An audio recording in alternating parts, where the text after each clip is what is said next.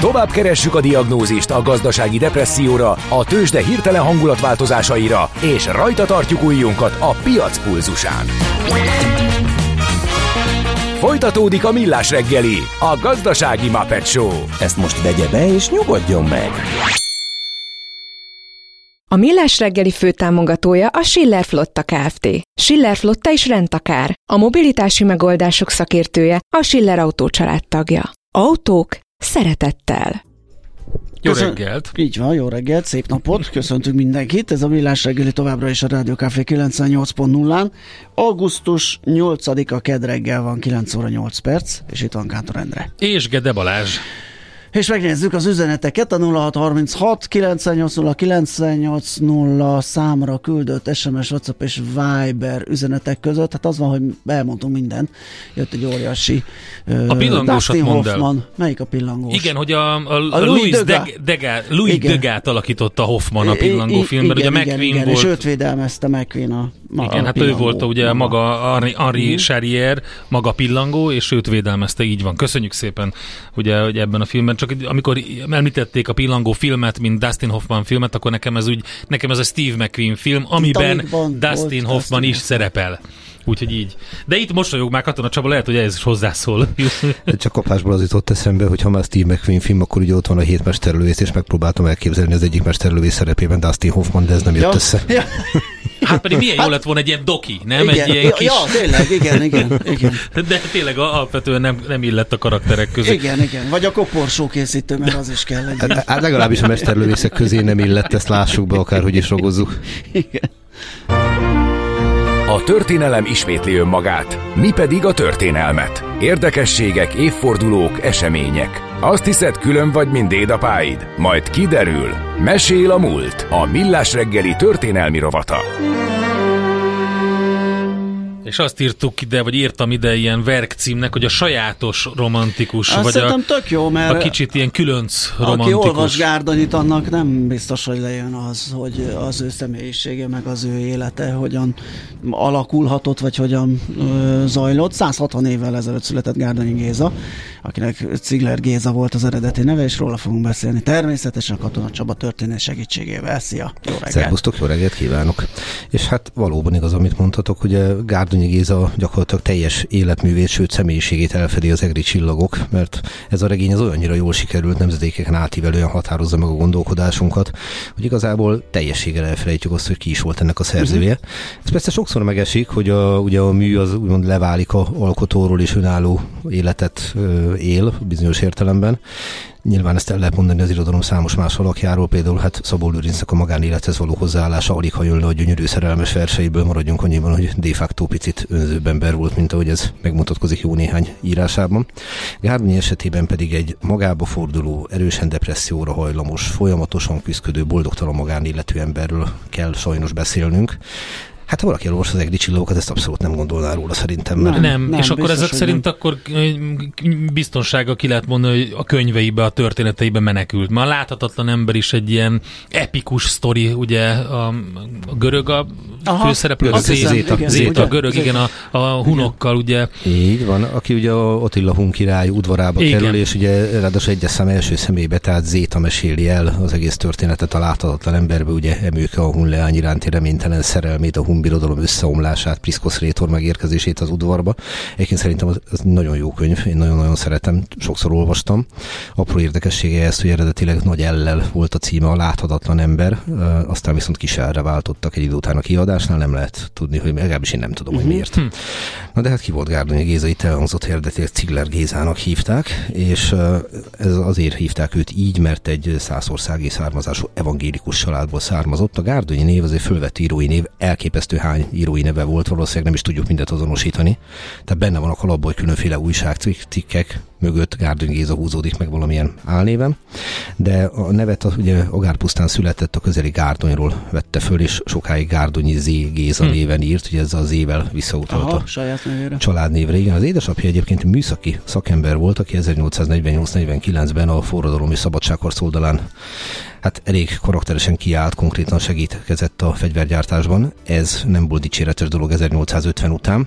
Úgyhogy az édesapáról, Cigler Sándor Mihályról azt lehet tudni, hogy meglehetősen nehéz természetű szakember volt, úgyhogy az ifjú Gárdonyinak a, a fiatal kor az folyamatos vándorlással telt. Bocsánat, menjünk már vissza a családhoz, ez az Igler, ez, ez valami német száz? Száz. Száz. Száz, száz, száz, száz, száz evangélikus konkrétan, és tehát honnan érkeztek pontosan, azt nem tudjuk, viszont az biztos, hogy ezt a német vonalat ugye örökítették tovább. Az más kérdés, hogy a 19. században, amikor minden a magyarosítás mellett szól, akkor ugye Gárdonyi Géza úgy ítéli meg, és ő ezért egy, ne felejtsük, hogy elég nemzeti érzelmű ember volt, uh-huh.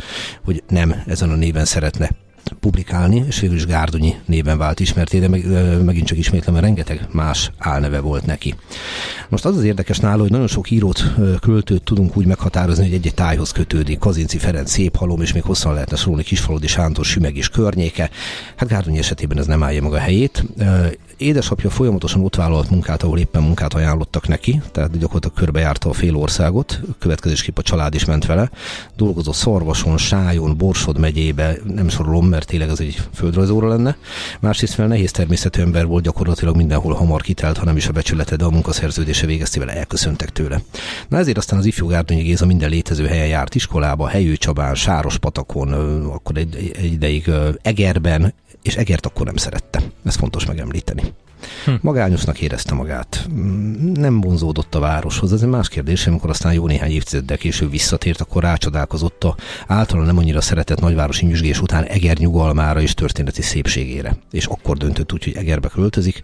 Na de addigra mögötte már egy hosszú-hosszú vándorlásokkal teli életút áll, ugyanúgy ide-oda ment, mint az édesapja, dolgozott Győrtől kezdve Sárváron át mindenhol, és hát belecsapott egy szerencsétlenül sikerült házasságba is.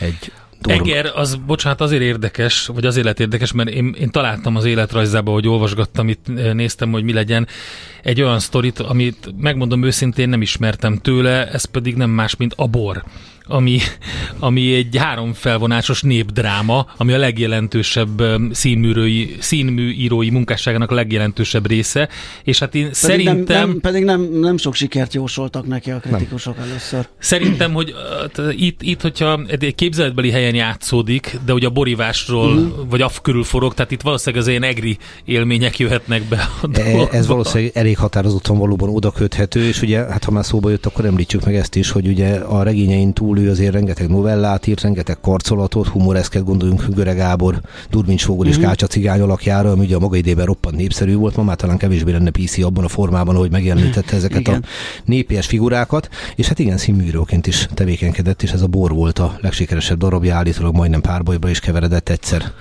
a bor miatt, mert hogy a, a színigazgató nem jelenítette meg elég karakteresen a színpadon, talán Szegeden történt ez, hogy bokáig a sárba gázolnak a részek főhősök, de hát egy író sok mindenre lehet érzékeny, mint említettük.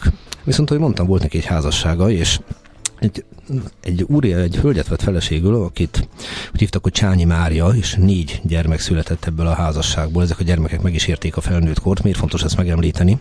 Picit utaljunk vissza. Gárdonyi gyerekkorára volt neki hat testvére, egy leány, és öt fiú, na most ezek közül ketten érték meg a felnőtt kort, és ők is alig 20 valahány évesen meghaltak, a többiek gyerekkorukban. Uh-huh. Tehát mhm. például két, két Árpád és két Dezső nevű testvére volt, ugye ez a ma már teljesen elfogadhatatlan volna, hogyha valakinek ne adja Úristen meghal a gyermeke, akkor ugyanazt a keresztnevet adja uh-huh. utána születendő gyermekének, de ebben a korban ez bevett szokás volt.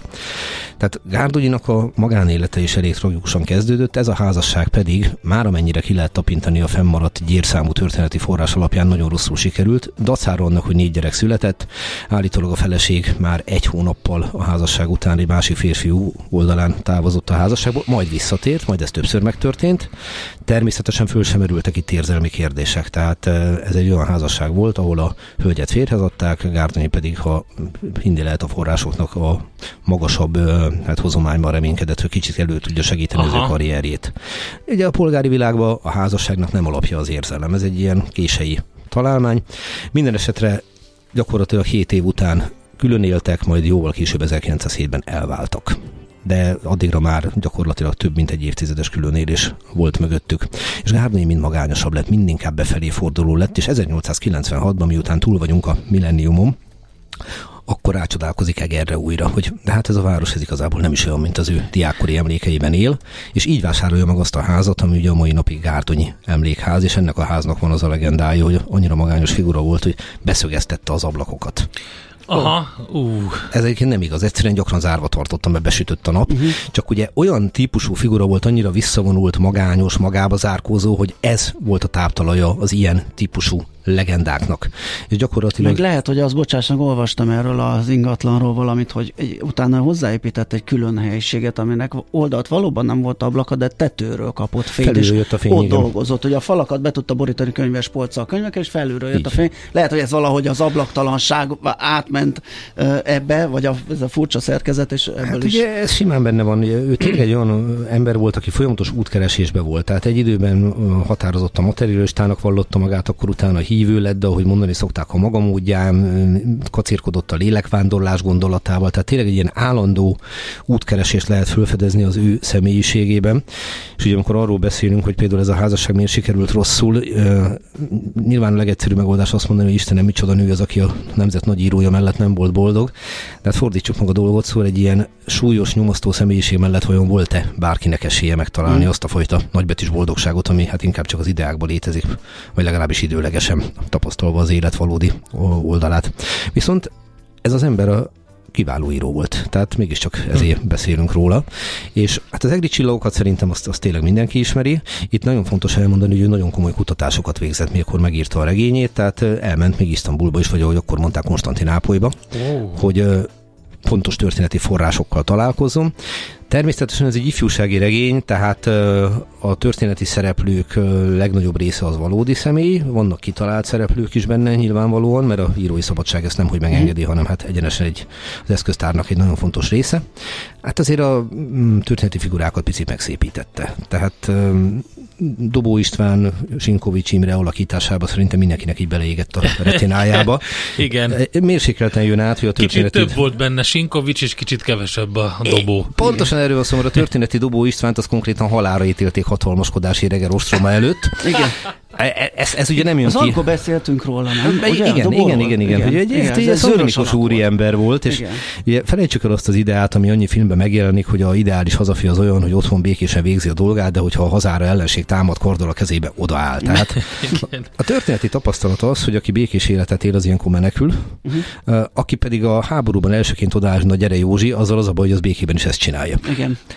Mert hát ez ilyen, ilyen meg, hát, meg, megfelelő okai megvoltak, hogy megtegye ezt a lépést, és valószínűleg ezek anyagi okok. Nagyon konkrétan. És ugye hát nagyon szépen mutatja azt, hogy Gárdonyi hogyan kezeli a történeti tényeket, és félrejtés ne essék, ez, ez nem idézőben letolás, hanem pontosan azt mutatja, hogy egy író hogyan működik.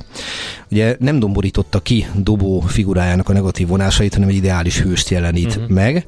Hát ugyanakkor Dobó István viszont lemondott a Egri kapitányságról, majd hát nem sokkal később ismét börtönbe került, utolsó évét konkrétan ott töltötte. A helyettese Megcsei István sem is helyettese kapitánytársa, ő hazaindul Sajóvárkonyba a szüleihez, bement egy kocsmába, és ott egy paraszt baltából úgy fejbe csapta, hogy azonnal belehalt. Uh. Hát ugye nem volt kiírva a homlokára, hogy én vagyok az egri hős. Be, belekeveredett egy rendes kocsmai verekedésbe, ingyen munkát követelt a parasztoktól, mint a féle nemes úr, így halt meg. Hát Borna Missza Gergely, aki meg a hivatali utódja volt a két előbb említett úriembernek, őt a törökök egy borul sikerül portja után, talán egy vagy két éve legerostram után elfogták, majd Isztambulba felakasztották. Oh. Na most így nem lehet befejezni ifjúsági hát regényt. Tehát ugye, na ilyenkor utálják a történészt, hogy kezi csokoló miért kell ilyeneket mondani. És Gárdony ugye ezt a részt, ezt, ezt így elvágólag vége van a regénynek, amikor a két két anya kicseréli a két gyereket, ugye Cecei Éva, mm. meg a török anya, a kis Szelimet, meg Borna vissza Jánoskát. És de, de ez megmondom, ezért nem kárhoztatnám ezért, mert hiszen ő egy olyan fajta jobb értelemben, modern értelemben vett hazafiságot akart megjeleníteni ebbe a regényébe, és ez sikerült is neki, ami túlmutat a 19. század ilyen dagályos, ilyen bőkeblű, ilyen pufogtató, frázisos hazafiságán. És ne felejtsük el azt se, hogy nem véletlen, hogy nem csak negatív török karakterekkel találkozunk azért a regénybe. Tehát, Persze, igen, igen, abszolút. Tehát abszolút nem áll bele ebbe, hogy jó magyar, rossz török. Nem olyan régen egyébként, talán 5 évvel ezelőtt jelent meg törökül az egri csillagok fordítása, és pozitív fogadtatása volt. Na. Ami 2005-ben ugye volt ez az országos felmérés, a nagy könyv, en Magyarország legkedveltebb regénye címet nyert el 2005-ben az Egri Csillagok. A film pedig azt hiszem a, a harmadik legnézettebb magyar alkotás valaha. Uh-huh. 9,3 millióan látták. Az egy egészen jól sikerült Igen. film, és pár évvel ezelőtt valaki megcsinálta azt a, azt a tréfát, hogy csinált egy ultramodern trélert nagyon jó zenével a film alá, és az egészből az jött ki, hogy simán el lehetne adni mostani akciófilmnek, jó Aha, összevágva, jó zenével. Jó. És ne felejtsük el, zseniális színészek játszottak benne. Igen, az biztos. Igen, igen. Hát és nyilván ugye hozzánk azért kötődik jobban, mert a mi gyerekkorunkban lett a film nagy, akkor került a moziba, és hát nyilván azt kellett számolni, hogy hány törökön van Tisza cipő és kvarcóra. A kvarcórát de, készszórjuk de, ugye, de, de ettől, ettől eltekintve baromira élveztük. Az a helyzet, hogy az ember nagyon szívesen azonosult olyan figurákkal, mint mondjuk a Bicskai Tibor által megszemmisített Megcsei, vagy hát uh-huh. elsősorban ugye Kovács István által domborított Borna Vissza Gergely, vagy, és hát emlékezünk meg Bence Elveráról is, aki pár évet állott sajnos közülünk, hogy csodálatos viszuska volt. Igen. Viszont visszatérve Gárdonyira, ez a regény, ez bizonyos értelemben, hogy már korábban is említettük, hát háttérbe szorítja a többi munkáját. Itt beszéltünk a láthatatlan emberről. Szerintem egy nagyon jól sikerült könyv, tehát nagyon mély emberi beleérzésről tesz tanúbizonságot, hogy ezt az egész folyamatot ábrázolni tudja Attila udvarának szétesését. Ehhez is csináltunk én tanulmányutat, elment Franciaországba, hogy a katalónumi csatáról szerezzen némi nemű többlettudást a korábbiakhoz mértem.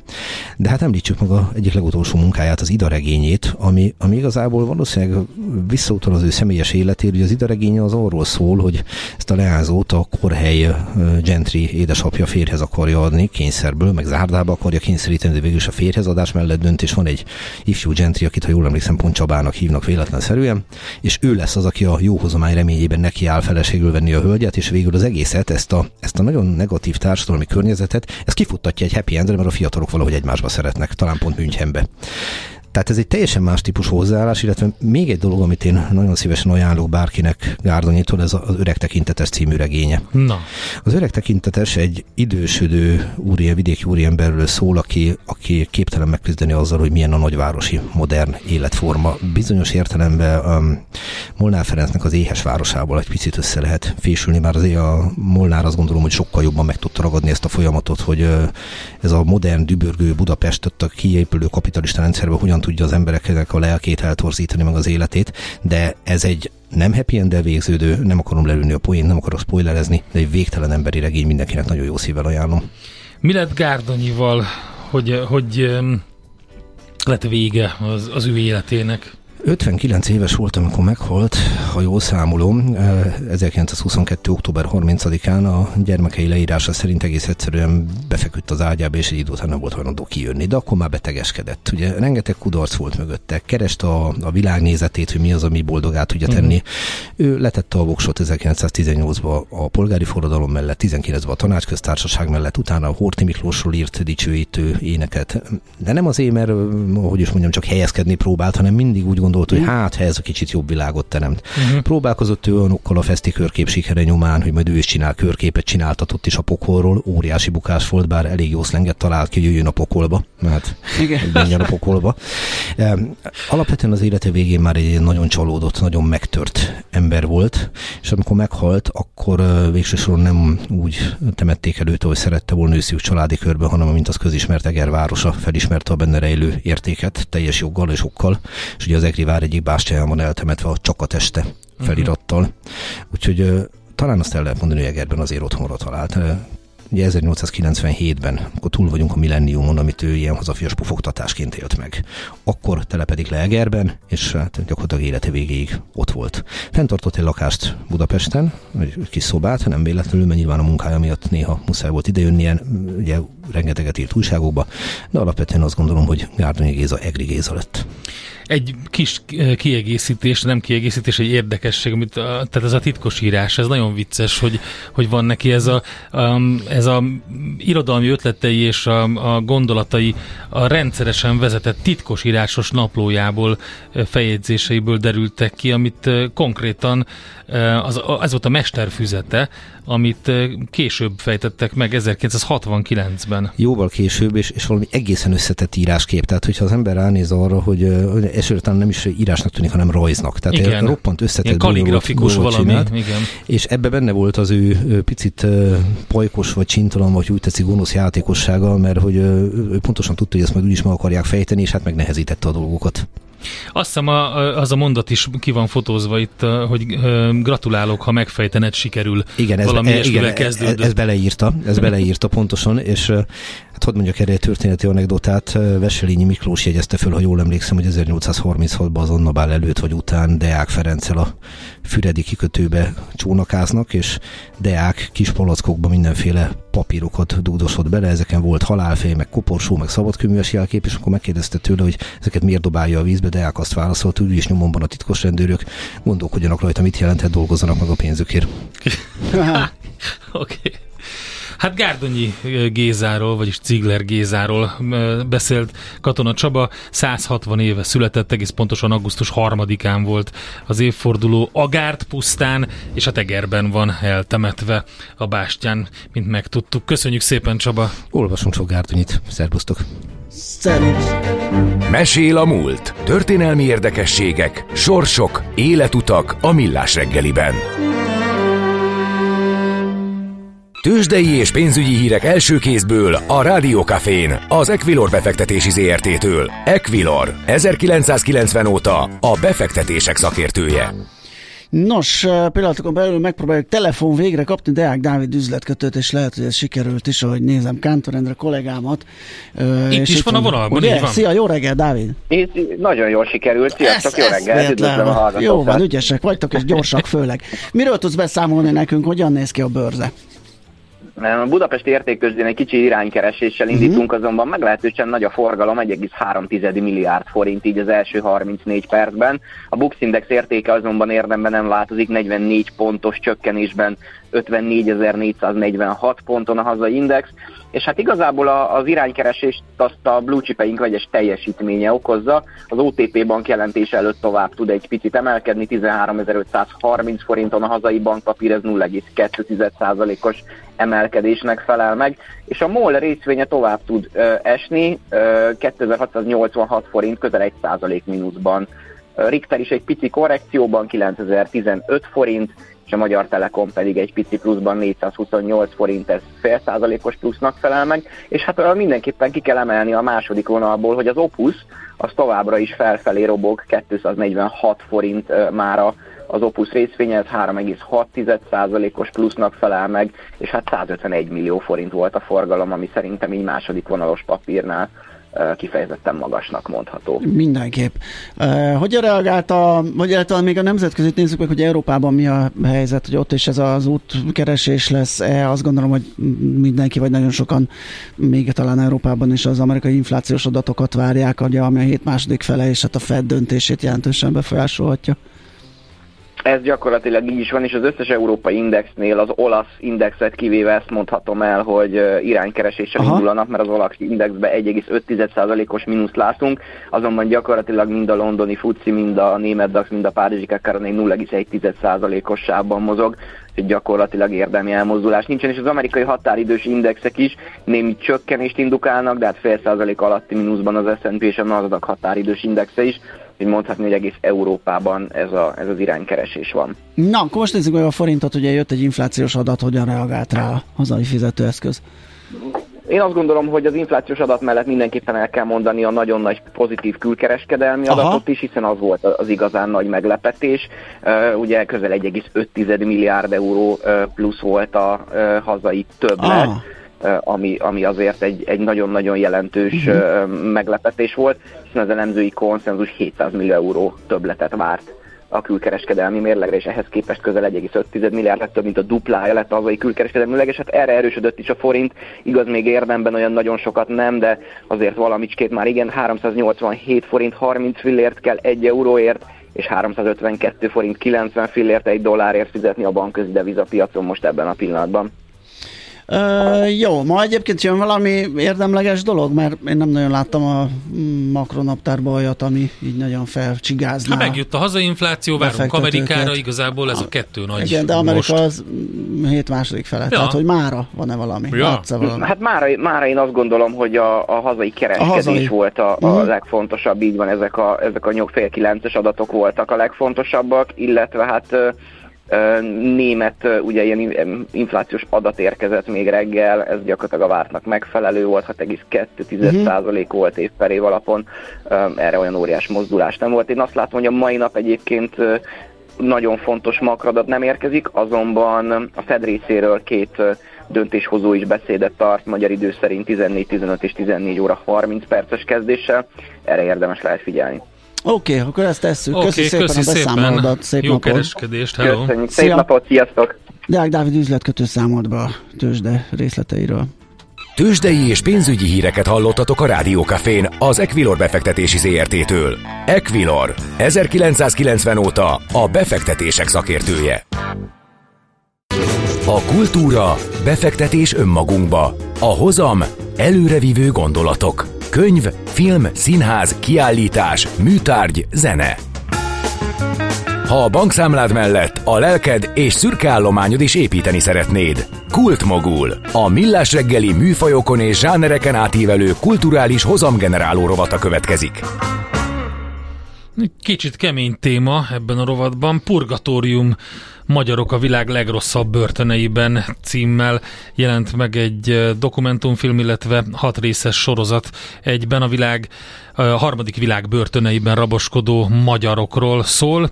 Banai Tibor Péter, producer, író, rendező, operatőr, Van Man Show lényegében így együtt van itt a vonalban velünk. Szervusz, jó reggelt! Szia! Szia, jó reggelt! Egyébként azért de annyira nem van mensó, mert azért uh, van mellettem egy uh, producertársam is, a Kozma Peti.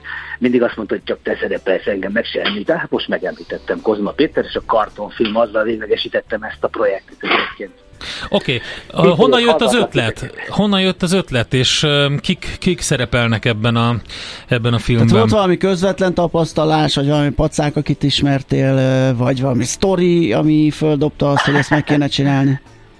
Hát eh, figyeljetek, a közvetlen tapasztalatot kiértem a börtönből, és akkor elgondolkodtam. Na ez volt a vicc. Igen. Nem. Megtörölted a, a homlokot, a hogy túlélted, film... és akkor csináltál egy igen, ilyet. Igen, igen. Megigazítottam a tollaimat, ja. és akkor... Uh... Nem, a börtönfilm azért az egy, uh, mondjuk egy, egy hálás zsánerfilm. Tehát az, az mindig egy speciális téma, az adott kultúrának a szubkultúráját mutatja be. És akkor arra gondoltam, hogy miért ne lehetne csinálni ebből egy olyan filmet, ami nem az az átlag, hanem hogyha már börtönfilm, akkor annak is menjünk az aljára, a legaljára. És akkor körülnéztem, hogy mi az a, mik azok a börtönök, ahol magyarok raboskodnak, ugye azért az egy fontos szál volt, hogy, hogy magyar rabok legyenek. És egyébként döbbenetes, tehát mi magyarok mindenhol otthon vagyunk. Börtön témában is egyébként, vagy a a börtönökben is otthon vagyunk, tehát rengeteg magyar van egyébként külföldi börtönökben, és egészen elképesztő börtönökben. Tehát a világ tíz legrosszabb börtönéből jó pár szerepen ebben a filmben. De ez, így, ez, így a... És ehhez hogy lehet hozzáfogni? Tehát oké, hogy azt mondod, hogy mit tudom én, Szenegál nyilván tréhely börtönbe lenni, fölmész a netre, és akkor beütött a börtön, és megnézed a listát, hogy kik vannak ott, vagy... Nem, na, ha már lista, akkor például az, az ember ilyenkor uh, több szálon indul el Aha. Uh, egészen amit a külügyminisztertől az ismerősi körön át, a Aha. közösségi média a külügyminisztériumnak eh, például igazából fogalma sincs, hogy hány magyar raboskodik eh, külföldön. Nem is nagyon tartják számon, és eh, így következésképpen nem is nagyon segítik. Például vannak olyan országok, nem kell olyan messzire menni, az németek, franciák, vagy mondjuk a lengyelek, akik számon tartják a külföldön raboskodó állampolgáraikat, és még segítik is szerény összeggel havonta, mert azért el lehet képzelni, hogy mondjuk ha valaki egy eh, nyugat-afrikai börtönbe, vagy egy dél-amerikai börtönbe raboskodik, akár gyilkosságért, akár mondjuk kokaincsempészésért, konkrétan ilyen, ilyen sztorik vannak, azért az elég nehéz helyzetben van. És ahogy említettem, egy adott eh, börtön az adott ország kultúrájának a szubkultúrája, és tényleg a, a bugyra. Ugye azért ez még nem a, a, nem a pokol, mert ebből még ki lehet jönni kis szerencsével és kitartással, na de azért nagyon kemény megpróbáltatások vannak. És hogy azt kérdezte, hogy hogyan lehet hozzáfogni, hát mondom, több sáron kell elindulni, és, és nagyon nehéz oda bejutni. Tehát volt úgy, hogy hivatalos engedélyen rendelkeztem, be tudtam menni simán, volt, hogy hivatalos engedélyen rendelkeztem, nem tudtam bemenni, keményen le kellett fizetni a börtönőröket, a börtönigazgatót, hogy tényleg be tudjak oda menni, de volt olyan is, példa konkrétan Peruba, hogy meg volt minden engedély, de tudom a börtönigazgatóhoz, és a börtönigazgató azt mondta, hogy oké, okay, hogy itt van szenyor, oké, okay, hogy megvan az engedélye a legfelsőbb köröktől, a perui legfelsőbb köröktől, de itt benne a börtönben, a belső körökben nem mi vagyunk az urak, hanem a bandafőnökök. És akkor odahívta a két bandafőnököt, és mivel beszélek elég jól spanyolul, leültem velük, addig az igazgató kiment a saját szobájába, oh. majd Eltigrével és Mr. Vonggal megegyeztem, és bementünk forgatni. És ők kísértek is végig a forgatáson. A bent a tényleg a börtönnek a, a legbelső részeiben. E, azt, azt mondod, hogy ezt túl lehet élni, ez egy elvi lehetőség, vagy találkoztatok olyannal is, aki, aki ezt megjárta és kijött? Te olyannal nem találkoztam, aki ezt nem élte túl értelemszerűen de olyan Na jó, de tehát ne, olyan, nem olyan, arra gondolok, hogy nem bent ült, hanem uh, már szabadult, csak nem tudom, letolt 5 6 8 nézd meg, a, nézd meg a filmet, és uh, kiderül. Igen, van, aki még, uh, amikor befejeztük a forgatást, még töltötte a penitenciát, van, aki már kijött, van, aki Aha. éppen, hogy kijött. Aha. És azért nagyon kemény történetek vannak. Tehát ezért, ezért ez a film ez Peruban, Szenegában, Ekvádorban, Bolíviában forgott, a Tuásó sztori van Bolíviában, az igaz történet, és olyan képekkel, hát ami erősen 18 posztos, mert tényleg soha nem publikált képek a, a kivégzésükről, meg, eh, na hát nem akarom elspoilerezni dolgokat, Aha. de tényleg kemény. De a perui rész például kokain csempészekről szól, ott azért eh, benne a börtönben az egyik legény egy teljes adag kokaint a kamera előtt felszív, és akkor ott osztja a részt, amikor így kitágult pupillákkal befordul Tehát, ez, tehát, tehát mondja, bent a börtönben ez az, ami akkor ez azt jelenti, hogy ez simán, simán ott megy, a, a, a, ahogy te mondtad, a társadalomnak az a, az a bugyra, az a vetülete, ott ugyanúgy megvannak, a, ahogy a filmekben látjuk, a főnökök, az elosztók, a dílerek, mindenki. Így van, hát nem ilyen bonyolult egyébként, vannak a, de itt is a spanyoloknál vannak a, a delegádó generál, a delegádó disziplina, tehát így le vannak osztva, a delegádó generál volt a Mr. Wong, a disziplina helyettes az El Tigre, aki egy kolumbiai figura, El Tigre, igen, és kolumbiai figura, és ugye límai börtönben ül, kokain csempészésen, meg gyilkosságért, nagyon helyes emberek voltak egyébként velem, Igen. beszélgettek, és kísérgettek benne a börtönbe, úgyhogy a, uh-huh. se nekem, se a csapatomnak nem volt gondja. Okay. De azért a kemény, kemény. Mi van a magyarokkal? Ők, ők jellemzően miért raboskodnak? Öm, valami um, egyszerűbb sztori? De mindenki, nem, nem, mindenkinek, amikor csináltam a filmet, az volt a, a, a legszebb az egészben, hogy amikor már leforgott az anyag, és ugye dolgoztunk az utómunkán, akkor ültem a vágommal, a szacsával, és volt egy pillanat, amikor ugye 83 napot forgattunk, az rengeteg anyag, több kamera, tehát azért egy nagyon nagy utómunka volt, de volt egy pillanat, amikor azt éreztem, hogy az összes történet így összeér. És akkor szóltam is a szacsának, hogy figyelj, nem, neked nem, és azt mondta, hogy de. Tehát tulajdonképpen az emberiségnek van néhány alaptörténete, az egyik az ilyen Mephisto sztori, amikor ugye az ember lepaktál az ördöggel, szerződés köt, mert nem elégedett az életével. Mindegyik karakternek ez volt a, a története, az alaptörténete, ami a története a sorsa mögött van. Senki nem volt elégedett az itteni életével, mindenkinek az életében jött egy figura, aki azt mondta, hogy figyelj, menjél külföldre, csináld meg ezt vagy azt a munkát, nem hosszú idő, kapsz érte pénzt, hazajössz, és az életed ki lesz simítva. És nagyon sokan kokain csempészésért, de volt, aki, mit tudom én, eh, egy eh, aranybánya, vagy eh, bocsánat, gyémántbányába akart menni biztonsági emberként. Tóás van a sztoriát megismerjük, hát ő is elégedett volt az itten életével, kiment Bolíviába, hogy megcsinálja a szerencsét. Egyiknek sem sikerült, és a végül, a végén mindenki sokkal-sokkal rosszabb uh-huh. helyzetben van. És akkor miért Purgatórium a címe, hogyha Mephisto sztori, miért hát nem pokol? Hát mert pont azért, amit mondott, hát még van rosszabb, ez csak a... Ja, értem. Már hogy van rosszabb azért, is, értem. Igen. Nem, hát az, hogy ez egy köztes állapot, ebből ki lehet jönni. Ja, értem. Tehát ha letöltöd a büntetésed, tudjuk, a Tovású hazajött, uh-huh. a kokain csempészen is van, aki hazajött, van, aki kimaradt, de kijöttek a börtönből. Tehát azért purgatórium, mert gyakorlatilag ott van a pokol kapujába, keményen megmérik, uh-huh. és azért tényleg ott élet-halál benne a börtönben szó szerint, de szerencsével kitartással ki lehet jönni. Oké, okay, oké, okay, stimmel. Uh, hol lehet látni? Kérlek szépen ez az RTL-nek az új stream csatornáján, az RTL Pluszon van, és ott van rajta a sorozat, és maga a film is. A film az, az nagyon tömör, ott nincsen minden rész, minden kontinens, ott három kontinens, három történet, a legerősebb három, az szépen keresztbe van vágva, tehát a filmnek úgy képzeld, hogy nincs benne felirat, nincs benne narráció, az egész egy vizuális, vizuális folyam, illetve a szereplők mesélik az előéletüket, a történetüket, és azt, hogy milyen a börtönéletben. Ez a film, és akkor van ugye egy több részes sorozat. Egyébként, ha jól emlékszem, az RTL Plus az első hónap ingyenes, úgyhogy csak regisztrálni kell, és így lehet megnézni. És a külföldi terjeszkedésben azért ez egy olyan sztori, ami érdekelheti a külföldi ja, adókat Ja, ezt el lehet adni simán. Hát most pont azon dolgozunk. Kiváló kollégáimmal éppen a napokban véglegesítem a, a, az angol kópiát, úgyhogy már minden szépen le van fordítva.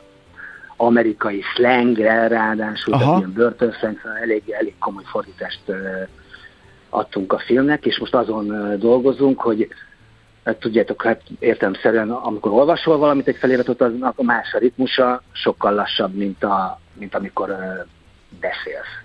Tehát azt próbáljuk meg, hogy a, a, a hang és a, a felirat az pontosan olyan ritmusban legyen. Ja, ja. Most ez a feladat. És ez, ez egy-két napon belül kész is van, és aztán szeretnénk fesztiválokra küldeni, de tényleg mindenhova. Mennyi időt dolgoztatok ezen a filmen? Hú, ezt, ezt, ezt tényleg tíz éve kezdtem, és uh, gyakorlatilag uh, decemberben fejeztem be. Mert a, a filmnek az eleje, a főcím, az egy játékfilmes jelenet. Uh-huh. Az is egy speciális, egy ilyen uh, szubjektív kamera, tehát sötét börtön, egy blende fel, fel, és nem látunk más, csak azt, hogy egy ilyen börtönfolyosót, és az, hogy valaki megy, az a börtönő. De nem látjuk a börtönöt, csak az, hogy megy előre, akkor a, a háttérben ott fekete-fehér az egész egyébként, háttérben beszűrődik egy fény, a fény felé megy a börtönőr, közben az öreg a kezébe a kulcsa, meg a gumibottal, fény felé megy, ott befordul, és egy cellába vagyunk, belépünk a cellába, és a cellában ott van egy ilyen, egy ilyen idős, szikkat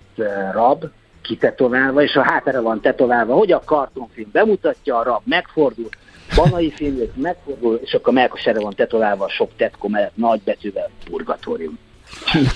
A, Ez egy jó ajánló.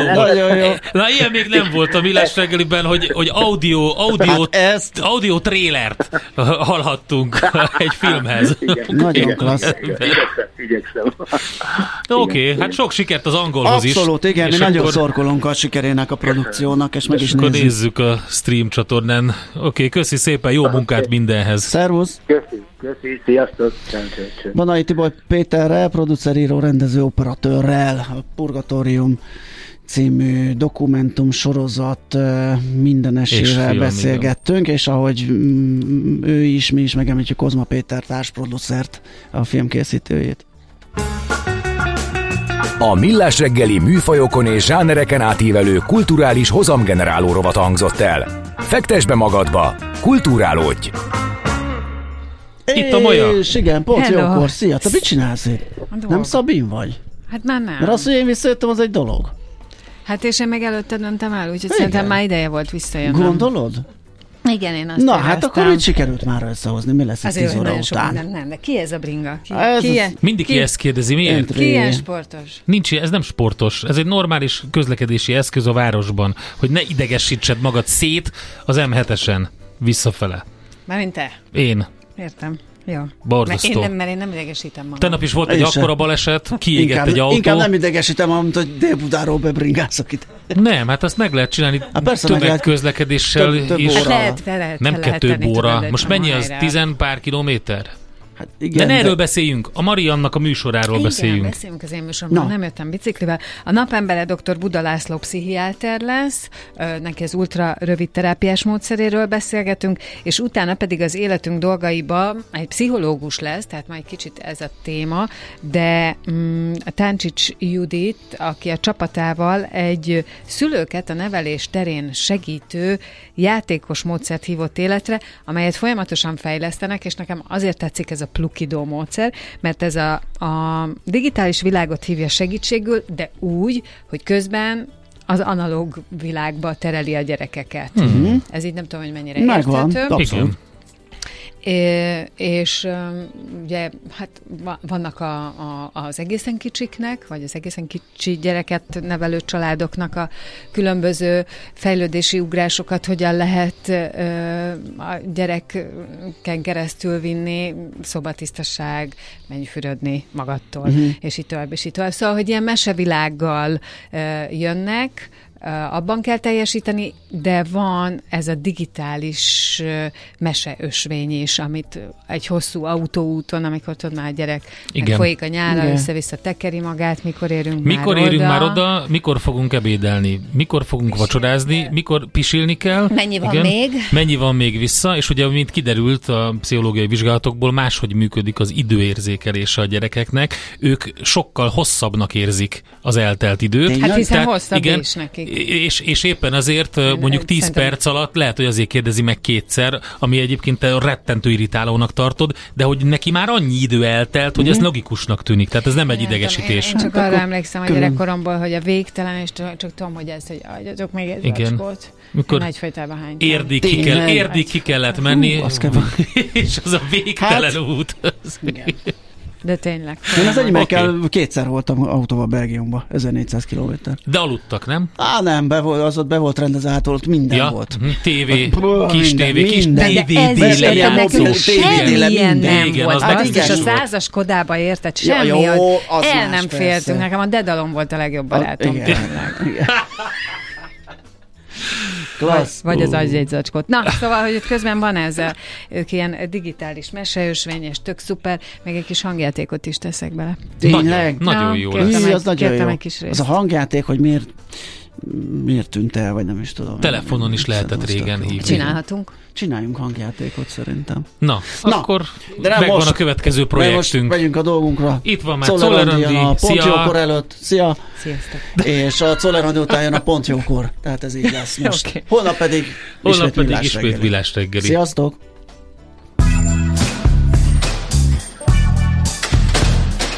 Már a véget ért ugyan a műszak, az ügyelet azonban mindig tart. A sürgősségi és félig zárt osztályon holnap reggel újra megtöltjük a kávésbögréket, és felvesszük a piaci stetoszkópot. Addig is keressetek minket közösségi rendelőnkben a Facebookon, a mai adás podcastjét pedig a rádiókafé98.hu és millásreggeli.hu oldalakon, a Spotify-on és a Google Podcast-en. Millás reggeli. A Rádiókafé gazdasági Show-ja. Két dologban bízhatsz. Az egyik mi vagyunk.